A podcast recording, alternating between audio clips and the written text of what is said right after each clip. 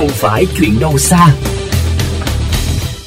Thưa quý vị, thành phố Hồ Chí Minh và Hà Nội là hai thành phố có chất lượng không khí kém nhất cả nước. Trong một hội thảo quốc tế mới đây có tên gọi Mô hình hóa tác động của không khí ô nhiễm và biến đổi khí hậu đối với sức khỏe cộng đồng tại thành phố Hồ Chí Minh Healthy Air 2022, các chuyên gia trong nước và quốc tế đã chỉ ra các nguyên nhân gây nên tình trạng ô nhiễm không khí trầm trọng ở thành phố Hồ Chí Minh, khiến cho hơn 1.300 người tử vong mỗi năm. Hội thảo đã nhận được sự quan tâm rất lớn của gần 100 đại biểu là cán bộ từ các sở ban ngành, các chuyên gia đến từ các đại sứ quán Mỹ, Pháp, các nhà khoa học và các chuyên gia đến từ các trường, viện, cơ quan nghiên cứu. Các chuyên gia bác sĩ lên tiếng cảnh báo, đồng thời chỉ ra những biện pháp để người dân chủ động bảo vệ sức khỏe của chính mình. Phó giáo sư bác sĩ Lê Thị Tuyết Lan, chuyên gia hô hấp bệnh viện Đại học Y Dược thành phố Hồ Chí Minh chia sẻ thông tin tại hội thảo. Thì ờ, ô nhiễm môi trường là ảnh hưởng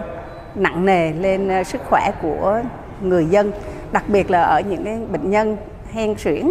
hoặc là những bệnh nhân có bệnh phổi tắc nghẽn mạng tính, bệnh nhân tim mạch và nó có thể gây ra ung thư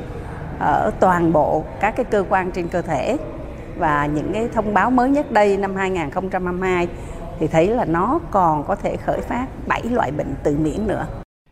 Các đại biểu tham gia đã có những trao đổi, thảo luận để làm rõ các vấn đề trong dự án Healthy Air. Dự án được tài trợ bởi Hội đồng Nghiên cứu Ireland và Bộ Ngoại giao Ireland nhằm giảm nhu cầu của con người, tăng các hành động vì khí hậu và tăng cường công tác quản lý. Đặc biệt các chuyên gia cũng đưa ra các phân tích ứng dụng lĩnh vực trí tuệ nhân tạo AI trong việc kiểm soát và dự báo ô nhiễm không khí, hiện còn đang khá mới mẻ ở Việt Nam nói chung và thành phố Hồ Chí Minh nói riêng.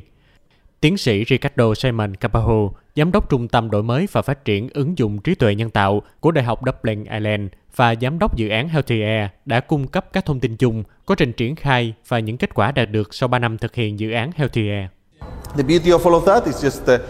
Dự án của chúng tôi dựa trên ứng dụng trí tuệ nhân tạo và học máy để đưa ra các cảnh báo về ô nhiễm không khí hàng ngày, hàng tuần và các vấn đề về ô nhiễm tại thành phố Hồ Chí Minh. Đặc biệt, chúng tôi đã đưa vào sử dụng app Healthy Air giúp người dân nhận biết về các chất lượng không khí. Ứng dụng sử dụng dữ liệu thông tin từ 6 trạm quan trắc. Điều đó sẽ giúp cung cấp thông tin và đưa ra các khuyến nghị, chính sách, làm thay đổi và giảm thiểu các phương tiện cơ giới cá nhân nhằm giảm sự tác động của nhiễm không khí tới sức khỏe. Chúng tôi hy vọng sẽ đưa ra được các giải pháp nhằm cải thiện vấn đề ô nhiễm không khí tại thành phố này. Theo tiến sĩ Hồ Quốc Bằng, giám đốc Trung tâm ô nhiễm không khí và biến đổi khí hậu, Đại học Quốc gia Thành phố Hồ Chí Minh, đồng giám đốc dự án Healthy Air,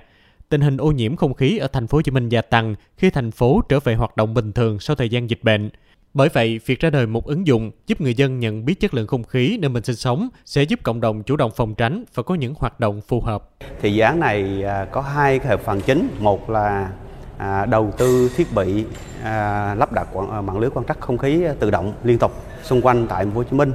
Thì chúng tôi lắp đặt được 6 trạm đo liên tục cho 6 chắc theo QCVN 05 2013 của Bộ Tài nguyên Môi trường.